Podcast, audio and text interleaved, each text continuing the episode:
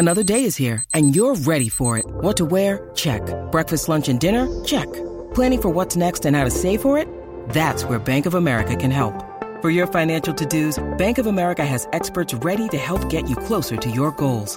Get started at one of our local financial centers or 24-7 in our mobile banking app.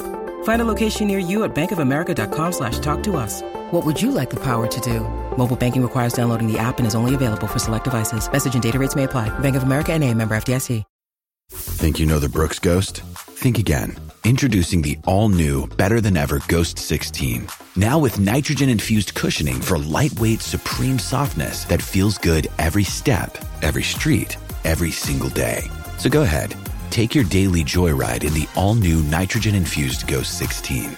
It'll turn your everyday miles into everyday endorphins. Let's run there. Head to brooksrunning.com to learn more.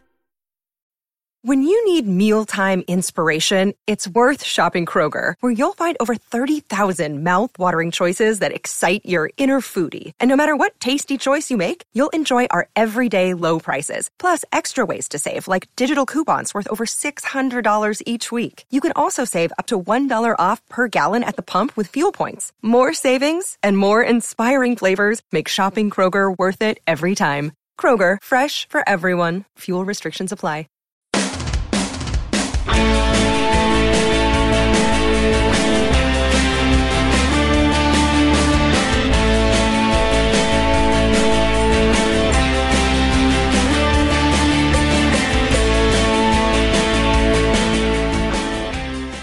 Welcome to Heart and Hand Extra, the Rangers podcast. My name's David Edgar. I'm here to preview this weekend's game, and to help me with that is uh, our recent addition to the team and uh, the Alfredo Morelos of the new signings. It's Andy McGowan. Hi, Andy.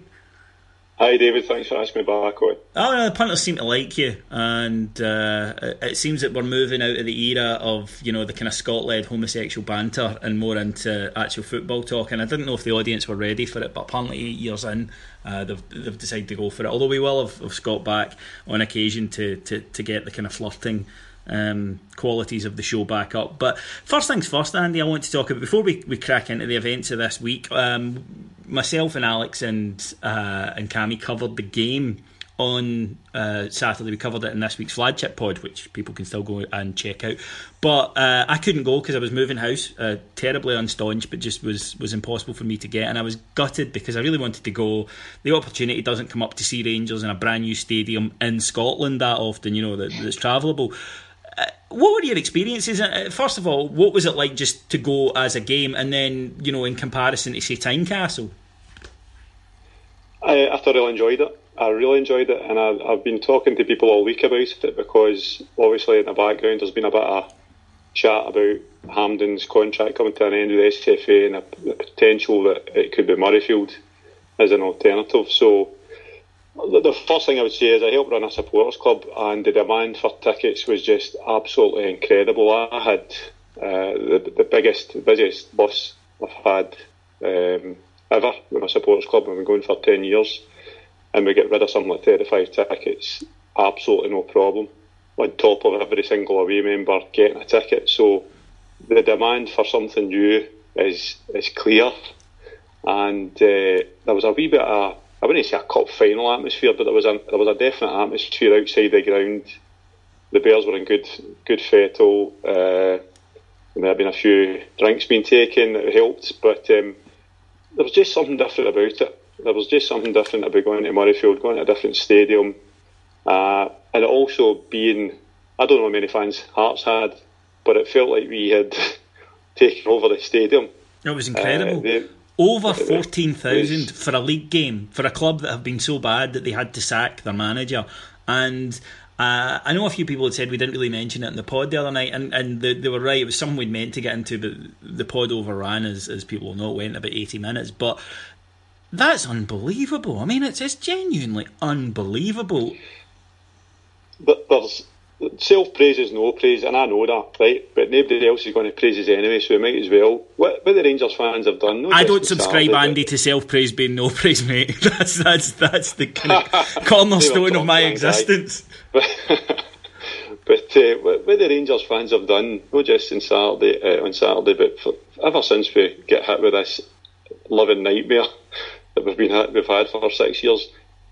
It's incredible. It's absolutely incredible because it doesn't matter how bad our team is. It doesn't matter what's going on off the park. It doesn't matter uh, what people are saying about us or what they want to say about us or what they want to paint us as. The fans just keep coming, and it seems to be getting stronger and stronger. And uh, I think Saturday can epitomise that because you had fans there. Had a lot of people on my bus that hadn't been for a wee while, to be honest, but they, they felt the need to come back and support the club. And uh, I, I, just thought it was great. Great atmosphere, 90 minutes of singing, uh, 90 minutes of good humour. Uh, the, the result obviously helps, but well, even when we went a goal down, the fans were fantastic. And were, were the sightlines and stuff good? I mean, could, could you see okay? Because that's obviously the concern about a stadium well, that's not a football stadium. Although obviously it's rugby, you know. I, I would imagine it's similar. The practicalities of the stadium, for me, were better than Hampden in every sense. Everything, the catering, the toilets, the entrance, the exit, the parking, the view, uh, the fabric of the stadium, everything about it was better than Hampden. Wow. I've got to say that. That's my opinion. Well, I mean that. I don't particularly like Hampden for all the reasons that you've just mentioned. It's it's a pain in the arse to get to. Parking's impossible, and uh, it, it's just a weird stadium. The atmosphere goes out of it. Uh, it, as it does at gigs. Actually, it's it's a bad stadium for sound, but uh, in terms of football, the, the the atmosphere sort of drains out of it quite easily a lot of the the places that you can be sat in are dreadful. Really, unless you know if you want to see the game, unless you're kind of up and side onto uh-huh. the pitch, you can forget about seeing large parts of it. And you, if if Murrayfield is an option, and you know the the Bears I've spoken to and yourself, given it's such ringing endorsements, then it's and maybe it'd be nice for us to have that, you know, travelling to a cup final because it's something. Obviously, being a Glasgow team, that we've never mm-hmm. really experienced, and maybe uh, I don't know if it would have the kind of effect that Cardiff had. Uh, yep. on England where, where it was that new thing. And I know that, that people down south who travelled there for, for semi finals and, and, cup finals speak very highly of the, the whole experience of it, that it, it sort of felt more like a cup final. Yeah. I don't know the logistics of parking for if there was an old firm final, for example, if you could get buses at one side and, and, and Rangers buses at the other. But it can't be any worse than, than Glasgow because you've got everybody converging on, on Mount Florida by whatever means necessary. So I, I think um, if the opportunity came up that cup finals or domestic finals were held at Murrayfield, I, I would be all for it. You know, there's mm. always a possibility that, that, we're getting set up here for a, a Celtic Park. Uh, for, for cup finals, that's that's always something that, that's in the back of my mind as well. But no, I, I thought it was fantastic. I've, I've got to say, the only other frame of reference I've got from Murrayfield was when I went to see Madonna. So it was a wee bit different for that. I can, uh, I, I can imagine.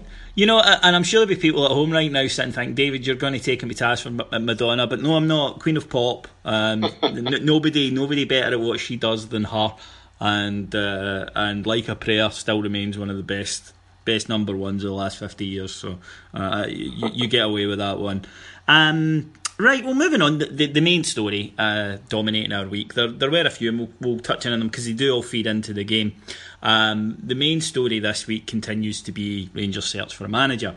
And uh, a few names bandied about. I think now it's becoming apparent, and uh, apologies to those who I, I, made on a video blog after the Hearts game. I made a kind of throwaway remark about some of the names that I'd heard being a little bit left field. Now, um, to explain to people, it's not I know something you don't know and I'm not telling you. Just I'm not interested in that at all. I have a platform to to kind of stroke my ego. It's it's not that. It's basically I don't want to throw names out there to add to speculation if they're not, you know, they may not be true. So it's names that I'd heard from decent sources, but but you never know. But I think it's becoming clear that the names in the frame, Derek McInnes remains a favourite. Alex Neil is is being considered. Steve McClaren is being considered. Alan Pardew is being considered. David Moyes uh, is, is, being considered, and uh, I think that those names uh, are the ones that are most likely at this point, as we record, that it'll be one of those five.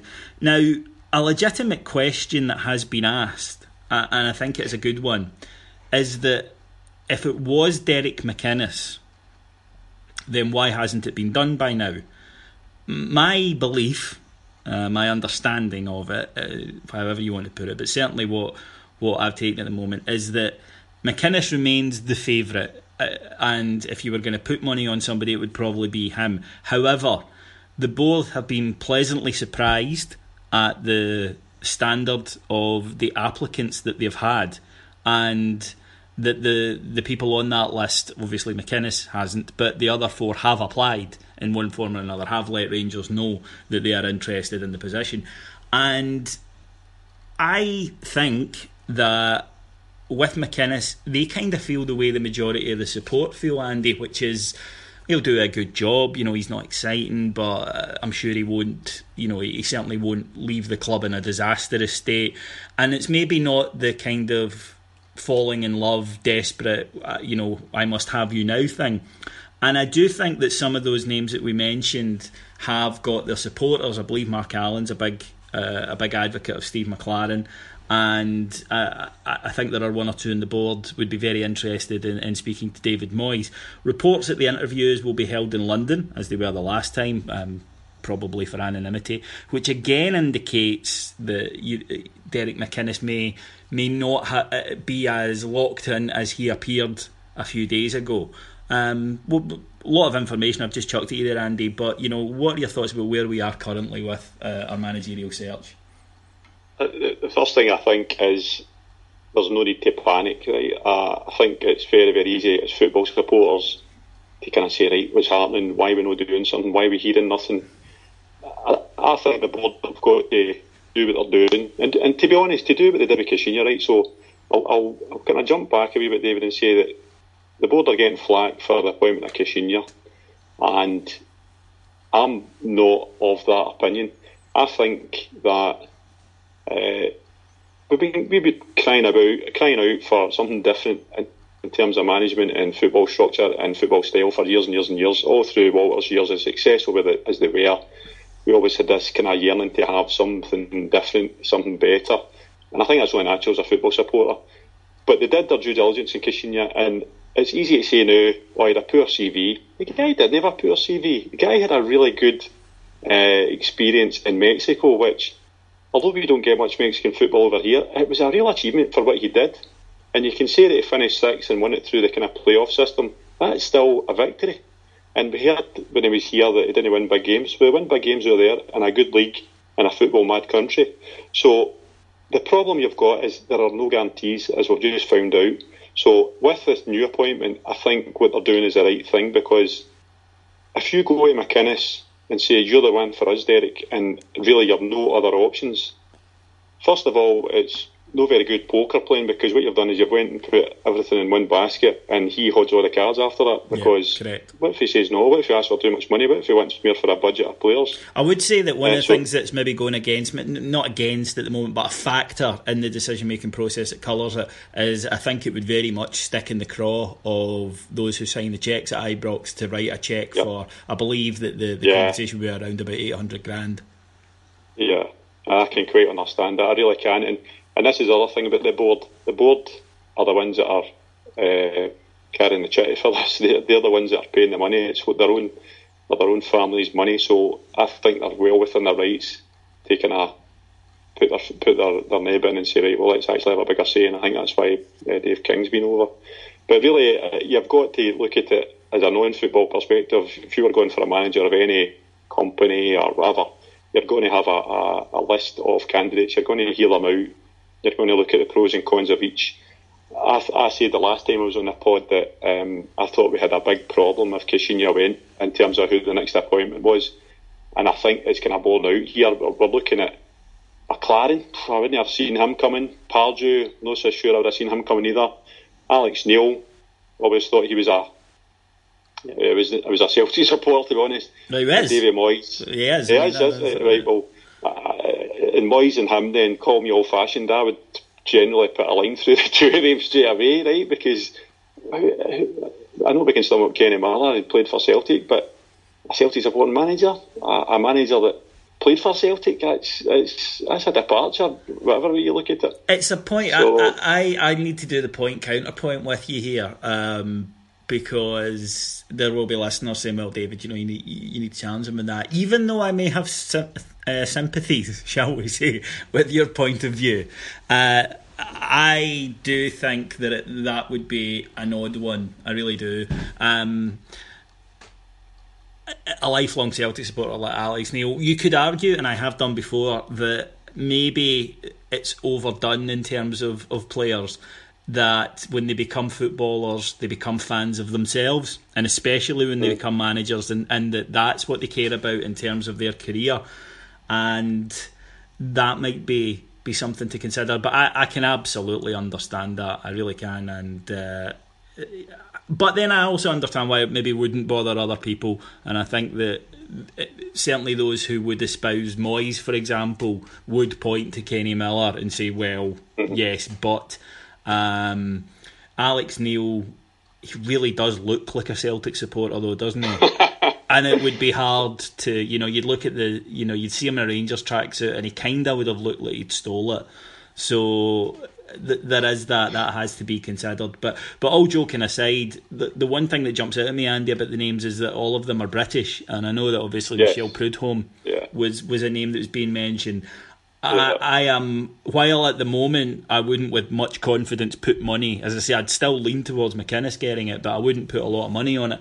Uh, I would be really confident at the moment that unless someone and they may someone may you know make their name known tomorrow, but unless someone truly incredible you know was to rear their head, I'm pretty sure the board are going to go for shall we say British, you know, not necessarily Scottish, yeah. but certainly someone from the UK.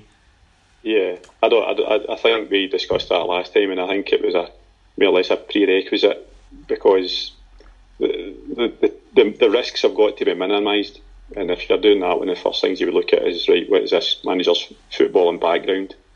Um, and I, I, agree with you. I do think McInnes is the most likely. I've, I've got to say I've kind of warmed to it. It wasn't my idea, a, a, a kind of progressive appointment, but looking at things and around he knows the game in Scotland. He knows the players in Scotland. Uh, he would probably have the, the shortest um, settling period, if you like, of, the, the, the, five names we just mentioned there.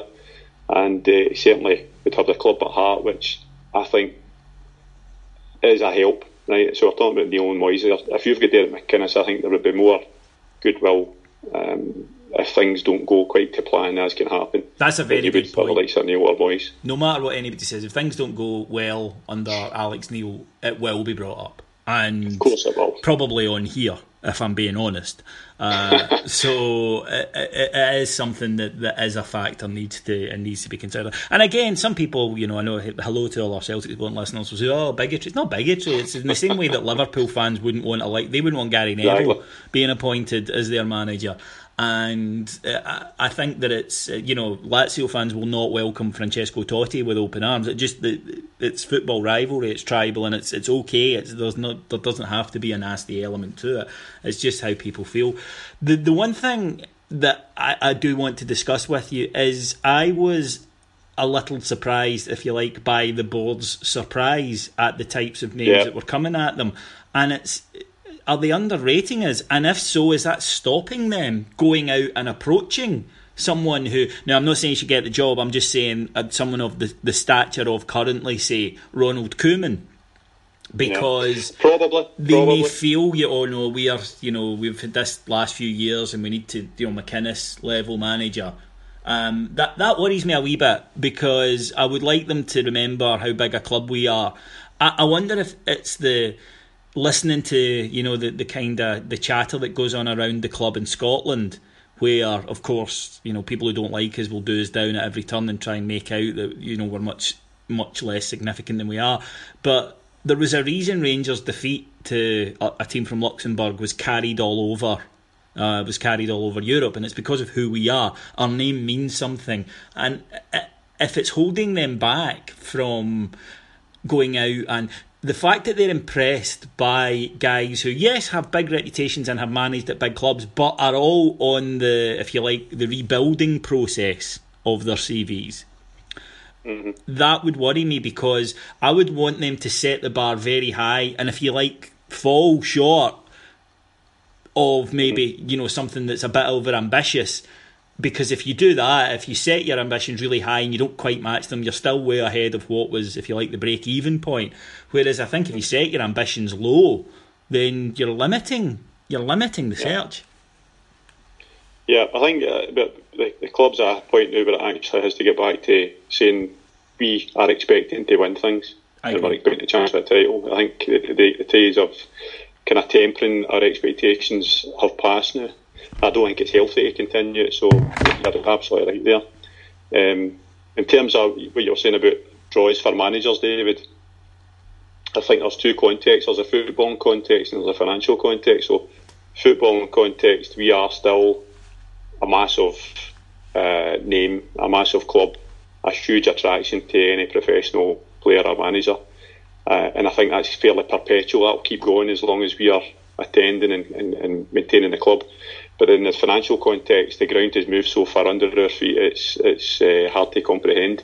So if you do go for a Koeman, realistically, you're looking at a guy that was at a club that spent 100 million in the summer, and he might be sitting down with our board, and the board saying, right, here's your budget for the year, and it might not be 10 million quid for players, and it might not be even 15, 20 million a year on your first team wages. True, but the challenge huge... the challenge has changed. So, I mean, it was the same with Rodgers coming from you know Celtic to Liverpool. It's the challenge has changed. Yes, you're not getting the money that you had, but nor does anyone else in the league have you know the the kind of money that you had. The the only kind of financial concern to me would be the wages because I know that again, just speaking, someone like Koeman was, uh-huh. I believe, in the top ten highest paid coaches in Europe, um, uh, which you know is staggering to me. But it shows you the level the Premiership are playing at. So we're not going to be able to get close to that, but you're still getting a good wage, and uh, and I think that these guys, you know, obviously wouldn't be wouldn't be putting their names into the into the ring if that wasn't the case. So you'll still be well paid, but. I do think a lot of managers, particularly from down south, will look at what has happened to Rodgers' reputation because remember he was a joke when he arrived here. Yep. People people can forget that that when he arrived, he was a joke figure, deluded Brendan on Twitter, etc. He was the a punchline. And that was why he considered Scotland and he's rebuilt his reputation. And I suppose the parallel to that would be someone like Moyes, uh, who on paper, if you take away the Celtic connection, does have, you know, probably the biggest CV, but balancing that is the fact that the last four years of it have been nothing but but bad. And you can maybe say, well, Sunderland is a bit of a, a, a club that's in a huge tailspin. I don't know if anyone could do a better job there or could could even do a good job there at the moment. They look as though they're going for a double relegation. Um, dad again, you can explain away. United, you can say, well, that was a he was on a height to nothing. Nobody wanted, you know, it's taken really a few years, a lot of money in Mourinho to get them back, but it's still really been four years of him getting, if you like, his balls booted and his confidence yep. sapped.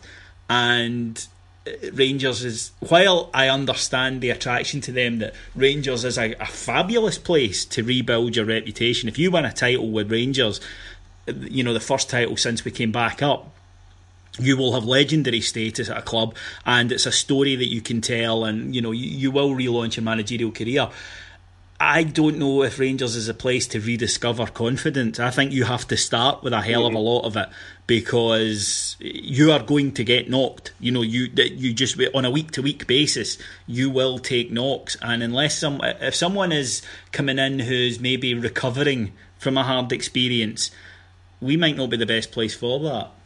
No. But the, I, I get entirely what you're saying. The difference between Rodgers and somebody taking the Rangers job is that Rodgers would have known coming up here the chances of him failing were very, very yeah, slim indeed. Whereas the chances of somebody come up here and either diminishing their, their reputation or getting a real tough time, uh, it could happen. Uh, so, no, no, listen, the, the managers we've got there, I, I would like to think, and I'm, maybe I'm being over romantic here, I would like to have a, a, manager that comes in and creates their own legend, which I would use McLeish, right? I always said history would be kind to Alex McLeish because when you look back at what he achieved, he done really well for us, right? I can forget the last season, but he done really well for us. But when he came to Rangers, it was a bit of a left field kind of appointment because he was up and coming, he was showing promise, Advocaat seen something in him.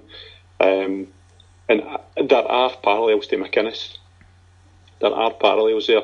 And I know it's very hard to compare and, and kind of transpose one manager into another and what your hopes and aspirations for them are.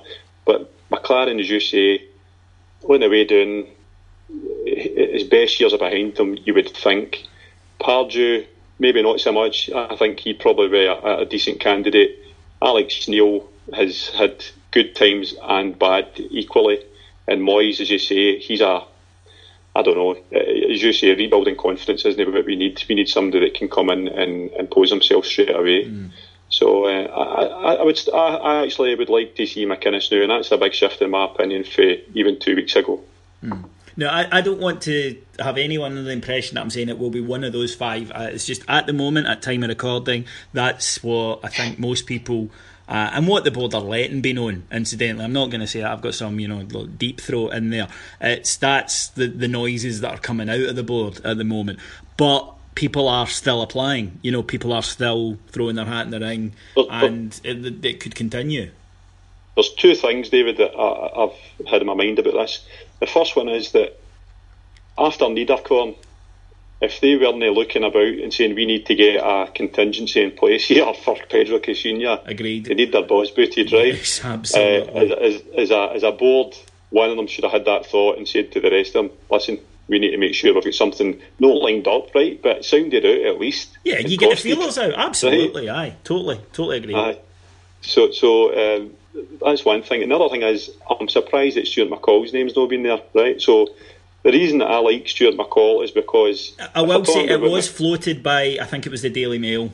Um, Aye, so, so, it was right. It was Aye. slightly floated. Uh, what he did with Motherwell is probably greater than what McInnes had done with Aberdeen. I thought his job that he, he did at Motherwell was absolutely uh, beyond reproach, um, and I think he's a sound, steady manager, a good man manager he's young enough um, to still be in touch with the realities of modern football. So I'm surprised that he's. I know he was L, you say, but I'm surprised he's not been quoted more um, bigger.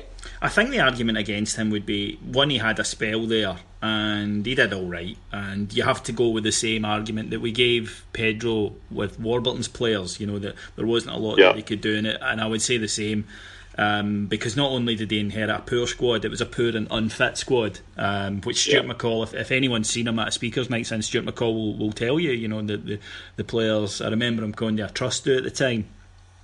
And someone said, When did you realise how hard a job it would be? And he said, The first training session when they were blowing out their arse after 20 minutes. So that's something, you know, I've, I've seen him say.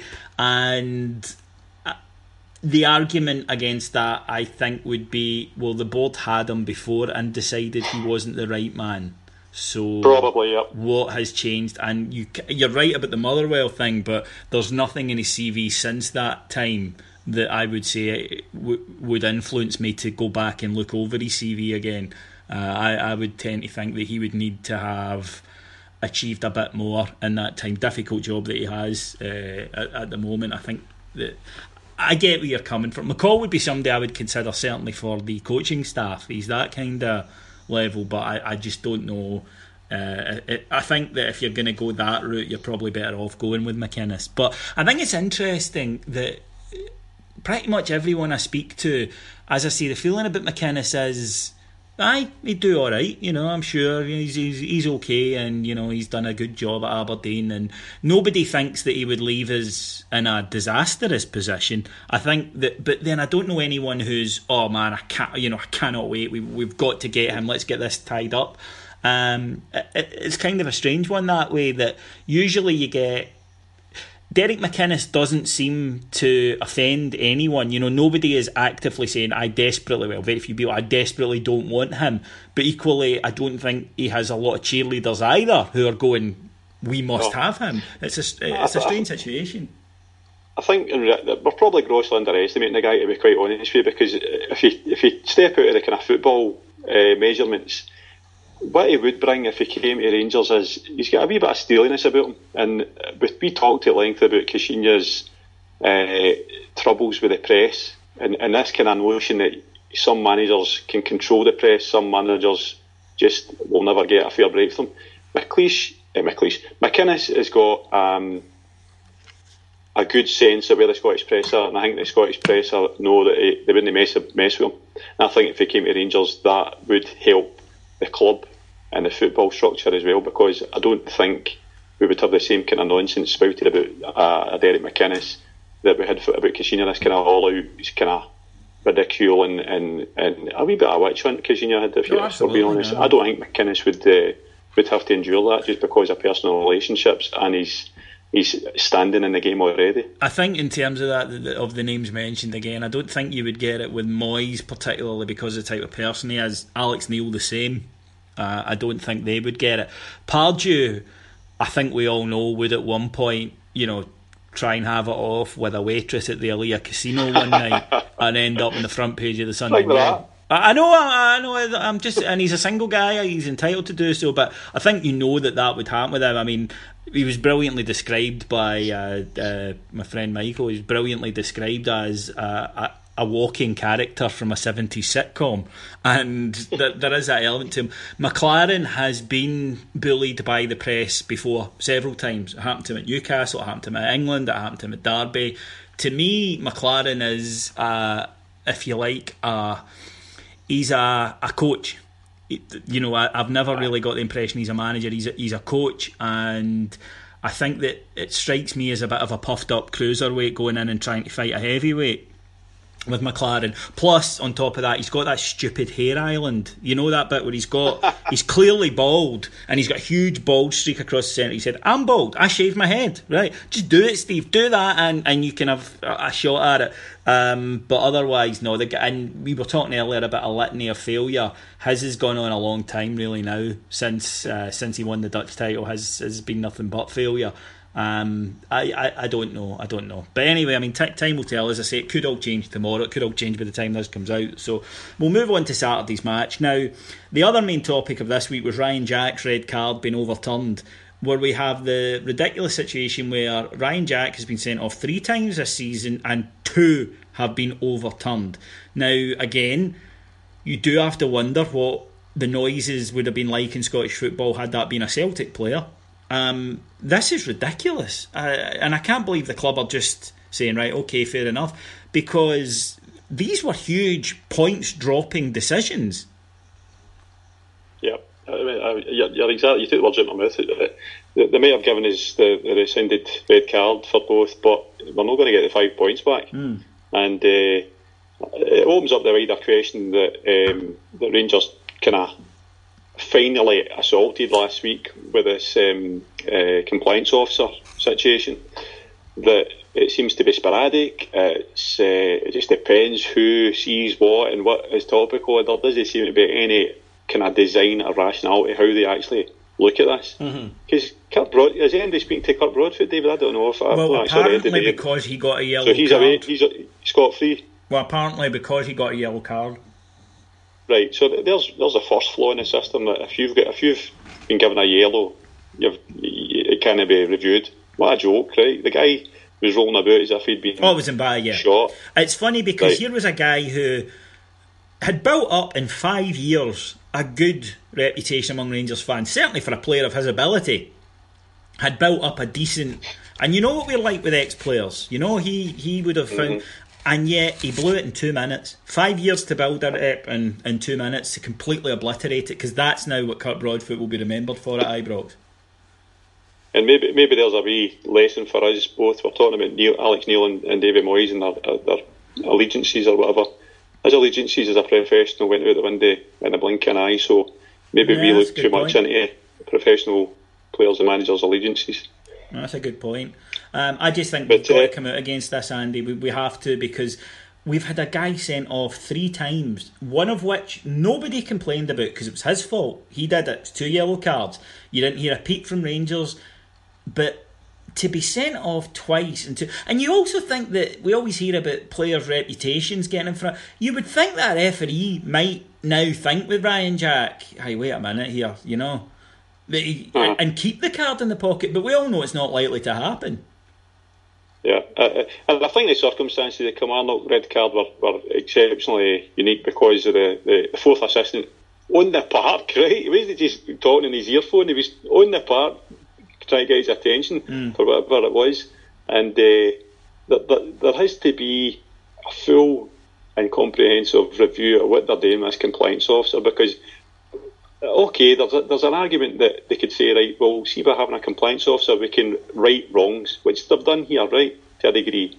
But at the same at the same time, it's an admittance that your referees are getting it wrong. Well, that's the key often, point. There, right? there, doesn't seem to be any and, comeback apart for uh, exactly. certainly no recompense to Rangers in that oh, you know, you got the player back after, as as we say, it cost us points, and then the referee gets demoted for a week. Well, again, that's yeah. no use to us because it's not affecting any change.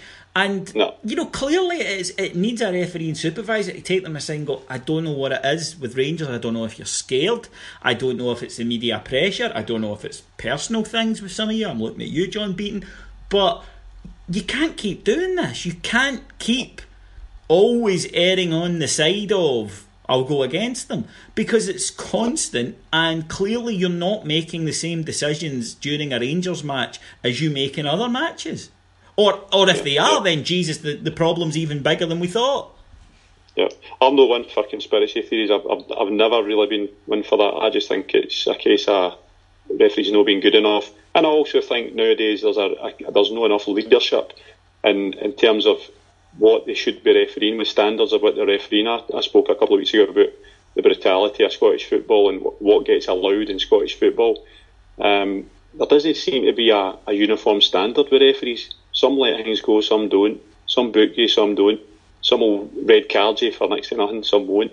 There doesn't seem to be a uniformity that it's a hard thing to apply, right? Don't get me wrong, but doing in England, I think you've got a rough idea if you see a tackle, whether it's a yellow card or not. Yeah, well, and it's applied. But then you do and have a far more professional setup. You've got professional refs yeah. who train together and who you know are brought together weekly for meetings. Things are discussed, and it's not just a case of standards are laid down at the start of the season and then never spoken about again. You know the, the as football evolves through the season, then referees are spoken told to watch for certain things, or uh, that there's been a spate of this or that, and, and you see that as well. We we have none of this. We just have the guys. They turn up, they referee a game, they get their thousand pounds.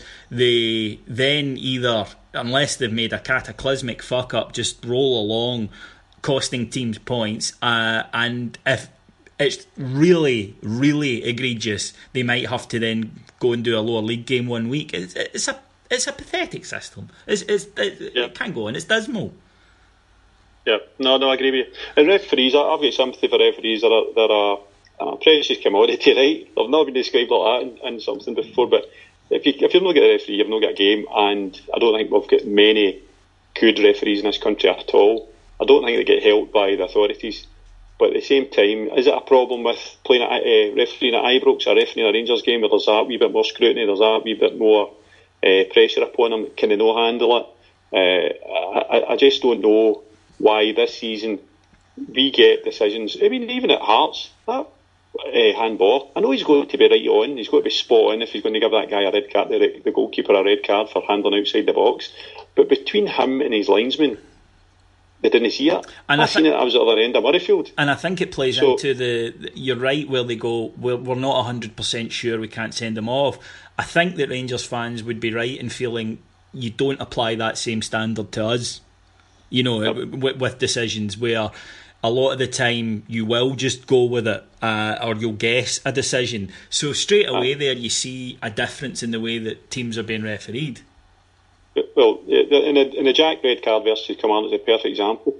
How many times have you ever seen a player get a yellow carded, they turn, get back onto the game, and then the fourth official intervenes and say, oh, "No, hold on a minute." Yeah, I think he should be sent off. Yeah, no, I've never seen that. I, I, I, thought at first he must have said something, you know, because I went, oh, the ref's just given him a straight red. So, Aye. but he'd already booked. I'd never seen it. I didn't know it was possible, to be honest. Uh, it was, it was truly baffling. And Jack has got a right now to be thinking, you know, what is going on here? Um, again, I do, I do still stand by. After the game, we said he has to use his head, and he does. Right, people are going to try and wind him up now. That's clear. He's got to just walk away, and his teammates need to help him. If you see someone going up to, go and pull him away and just say, you know what we talked about. Don't do this. It's just going to cause you problems. Going to cause us problems. But it, I can understand his frustration. The other, the other side of David is he's playing games, he sees things going on, and I'm not just talking about that, that individual game. All season, we've seen things happen that if you're a player, you'd be saying, what the hell's going on here? Just off the top of my head, I can remember up at Ross County, the boy Davis nearly killing Kenny Miller with a forearm smash, mm. right? You see things like that going on, and you are going to get defensive of your teammates and of yourself uh, uh, and, and, and start telling the referee what to do. So when Kirk Broadfoot's standing on his toes, trying to be a fly man, I can see why Ryan Jack reacted because I probably would if I was on the park. Yeah, yeah, I can. it's easy to say. It. It's easy to say he shouldn't do it, and he has to learn. But he's 25; he should be learning that by now. Yeah, that's that's also a point. Um, and he's he's just been brought into the Scotland squad. Uh, interestingly, for a friendly at Pittodrie. So that that could be interesting. A to get on the field, I'll get a warm welcome there. Um, but congratulations to Ryan Jack for that. Obviously, it's uh, an award for because he has he's, he's been in good form this season, with the exception of these incidents which have, have been really unfortunate and have created a storm about him that, that he didn't deserve. To the match on Saturday, we play Partick Thistle, third time this season after uh, a two each draw in the league, followed up by a 3 1 extra time win. So I suppose um, Partick could could an, could argue that they've had two 90 minute draws against Rangers this season. So it's not going to be easy. Um, it's not going to be a walkover. Uh, we welcome back Bruno Alves, whose suspension was one league game and then one in next season's League Cup, so so he is available for selection again, and the aforementioned Ryan Jack. I suppose the question is after what, by common consent, was was certainly our best forty five minutes of the season um, last last week. I don't I don't think anyone could, could really argue, with the exception of the Dunfermline no. game. But against a top team uh, or a top level team, our best performance is the temptation to just go. I mean, I, I, I thought Danny Wilson was was terrific, and that's you know speaking from someone who's not a huge who's not a huge fan. Uh, and Jason Holt was my man of the match, so yeah. those would possibly be the two guys who you would be looking at as maybe dropping out. Do you go with the form team, or do you say uh, these are these are the first team guys that I'm putting them in? Uh, I, I think you've got to keep more or less the same team. I think Alves will come back and I think you'll see young McCrorie uh, on the bench. And I, I, don't, I've been on record saying I don't particularly think that's a bad thing. I think bringing players in, getting a good bit of experience, getting them a good bit of confidence, and then just taking them for a wee while, I think that does more good than just playing them week in, week out. Um, Danny Wilson, Jason Holt, you say, the two of them are fantastic last week. Holt in particular, at the game, uh, it, it, it was the thing. It was just outrageously good. Right? It was just winning second balls. He was right on top of them. He was fantastic. And Danny Wilson and Jason Holt are two players that if you were to say to me at the start of the season what is their role they're going to play, I'd be saying like they're decent squad players, but if we're relying on them, we're in trouble. Then we won't have we've no move forward any. Yep. But Holt, Holt uh, uh, absolutely is proving me wrong because he's coming in and he's not just doing a job. He's actually lifting the team to better than they were without him in it, mm. if hmm. that makes sense. last week, Wilson, last week he married energy to authority, as you say. He, he yes. wasn't, you know, contesting for second balls; he was winning them, and he was driving yep. his own, and he was uh, commanding the midfield. And uh, yeah, yep. I just think if he's in that vein of form, it's very difficult to leave him out. Uh, you can't, you can't. I, I mean, Holt Cell, I've always felt, and this is just a personal thing. I always felt he was just that wee bit too small um, and physically. Uh, no, no big, no dominant enough as a midfielder. A very good Gordon Strachan. Eh? Very good Gordon Strachan. Eh, but uh, he's, he's, he's really, really pushing himself here. Um, so I think he'll play the same team bar uh, McCrorie for Alves, perhaps. Uh, uh, there, there, seemed to be a bit of pragmatism to Murty's selection in the first 11 and the bench last week. I think he took Pena out the firing line. Um, he brought um, obviously brought Miller back in, who again is another one that proved me completely wrong because I I didn't think he, he, he would have had that impact. He was he was absolutely superb on Saturday in every aspect of his game, winning the ball, mentally, talking to the team. He's passing apart from the first ten minutes. Uh, so I think he's got to go with the same team. Partick, I heard I've got serious injury problems, which is great, and uh, I think we're due to have a good performance at home, and I would like to see an early goal because I think if we get an early goal, then as is the way of things at Ibrox, we'll, we'll, hopefully just crack on for that um, and take the confidence to, for last Saturday into this week as well. We I think you're right, and I agree with you. I think this is a really good opportunity. That there seems to be a calmness about the place that hasn't been for a few weeks, uh, mm-hmm. understandably, mm-hmm. and we're coming off the back of a very good result with players like you know we mentioned Wilson, Holt, Miller, Windass, who you would think would be hopefully have a bit more confidence about them, but we have five points out of 15 at home this season, and that is brutally unacceptable. Now, yes, Hibs cost us some, and Kilmarnock causing refereeing decisions, but we're Rangers, we don't do stories and hard luck stories, we do results, and we've got five points out of 15. It's shambolic, it can't go on. And it's a testament, incidentally, and I will credit the, the team for this. Our away form is fantastic. Otherwise, we would really be in bother. But we have to start turning our home stadium into a place where teams are fearing to come, and, and they're not at the moment. And how could they be? You know, as I say, five points out of fifteen, it's just not good enough. So I, I think Saturday is is a really really big game for us because of that. On top of the fact that we're Rangers and every game's a big game, but I, I think we need a result and uh, we're still in the place where results trump performances. We will be for a while, um, but if we could go out and play with the level of command that we showed last week, you know, with with that, with that sort of level of, as I say, that calm authority of we are the better team and we are going to dominate you up front. We're going to dominate you in yep. midfield, and our strikers are going to push your defenders constantly. And if we can bring that mentality to the team, and again, pace, play with pace, move the ball quickly, get in, win the second ball, harass them, don't let them have easy possession, don't panic if things aren't working, shoot from this, you know, just just try things, but keep it keep it going and try and boil it up to a you know where it's it hits a high tempo, it hits a high temperature and it hits a high tempo. That I think is essential. If we come out and we spend you know the first 20 minutes where we're kind of you know giving the ball to the fullback who gives it to Bruno who launches it long yep. and you know th- that lets Partick bed in, and that yep. will will not serve as well. I think. I think we've got to go for the jugular right from the start and really just try and smother them early and let them know, look, you're in a game here. We're this is our patch, and we're gonna we're gonna show you that. Yeah.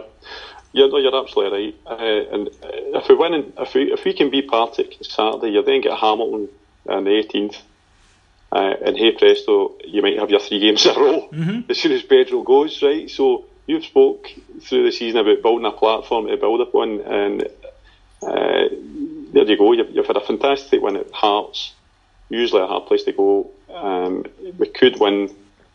You would think we would win on Saturday, and then you would think we would win versus Hampton, regardless of the manager situation. Mm-hmm. Uh, and then you've got Dundee away before you're into a double header for Aberdeen, which I don't think it's too too uh, melodramatic to say it could define the season for us. No, two games, yeah, totally.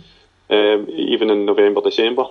But no, you're, you're right. The, the performances at home have been tepid, and we've had wee, wee sparks. I mean, I thought the first half versus Hibs was, was pretty good, but it was it was curtailed because of the red card. So we've not had luck in some games, but over the piece, you've got to say the the home form's been very, very poor indeed. Yeah. It's been unacceptable, and you're right because again, in terms of a platform, you've got a good away win. You have a chance to win three games in a row, and if you win these next two matches, you've more than doubled the points from your home tally that you already had. So there's nothing but positives here if we apply ourselves correctly and get the results that we should. And I have to say, come prediction time, here we are. I think we will, and I think we'll win 2 0 on Saturday. Yeah, I'm, I'm probably, but I think it could be three or four. Um, I just think uh, the tails have. If the tails are on the up after that win last week, yes. the tails will never be up. No. The tails have been docked. Yes. So um, we, we need to go in with a bit of confidence with players that are feeling confident. I don't know if Dorrans is back. I forgot all about him, but I don't know if Dorrans I is still injured. I don't believe he is. I don't believe he is. No, no. Um, but uh, yeah, I think I think Miller made a big difference, and he had a point to prove. He's now got a point to prove to make sure he can do it week in week out because he's he's to be honest, that's the first we've had of him this season. Yeah, it really has. And uh, another game like that will, will, you know, as I say, silence a lot of the, the kind of complaints about, and that's how you win fans over. You know, but I hate the, the term fans are fickle. We're not fickle. We remember it, but what we are is pragmatic. And to win on the day, we will put up with stuff. Doesn't change your opinion long term. How you feel about Kenny Miller won't change because he scored a couple of goals, but you will, you know, get along with him if you like mm-hmm. because mm-hmm. he's because he's in the team and he's doing well. So so no, I think we're going to do it. So, well, we'll be. I'll be back after the match on Saturday with uh, with the, the video blog to to let you know my immediate thoughts on that, and then there'll be, of course, a flagship podcast that started next week. Just to say to people, just to remind people that there'll be some live dates being announced soon. But if you are really desperate to see me, remember that uh, I will be part of NARSA 2018 next year in Calgary. So if you fancy a trip to beautiful Calgary, Alberta, Canada, in uh, in late May next year, uh, go to the NARSA website and you'll get full details and you'll get details of the packages to stay there and whatnot. And apart from a live heart and hand experience, uh, I'll be in, you know talking, interviewing players, punters, everybody. So you'll see a lot of me if that's your thing. And if not, you can avoid me totally and see uh, ex jail stars and uh, heroes. There's no other word for it from from our past and meet loads of great bears who basically spend their you know keep the, the Rangers flag flying, spend their lives keeping the Rangers name up uh, abroad. So it's a fantastic opportunity. Just go to the NARSA website, put that into your Google machine, and uh, up it will pop. But we will be announcing domestic live dates soon, so that's something to get in your calendar, and uh, we'll get the tickets out before Christmas, so you can buy them for a loved one, and they're nice and cheap. They won't cost you very much. Uh, just a wee uh, aside as well, please check out the YouTube channel. Give us a, a subscribe. That that's excellent. You find content that is exclusive, it doesn't appear on the podcast, and uh, we will be ramping that up over the next few weeks. So, all that means for me to do is to thank our executive producers in London, Mr. Mike Lee and Paul Miles, to thank the splendid Andy McGowan. Thanks for that, Andy. My pleasure, David. And to thank all of you for listening. And uh, my name's David Edgar. I will talk to you again on Monday. Cheers. Bye.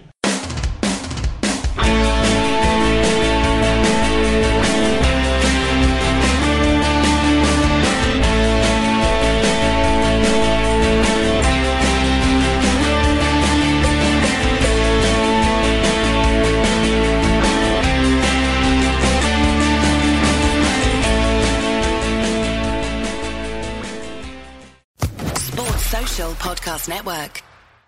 Judy was boring. Hello. Then Judy discovered ChumbaCasino.com. It's my little escape. Now Judy's the life of the party. Oh, baby, Mama's bringing home the bacon. Whoa, take it easy, Judy. The Chumba life is for everybody. So go to ChumbaCasino.com and play over 100 casino style games. Join today and play for free for your chance to redeem some serious prizes. ChumbaCasino.com. No purchase necessary. Void where prohibited by law. 18 plus terms and conditions apply. See website for details.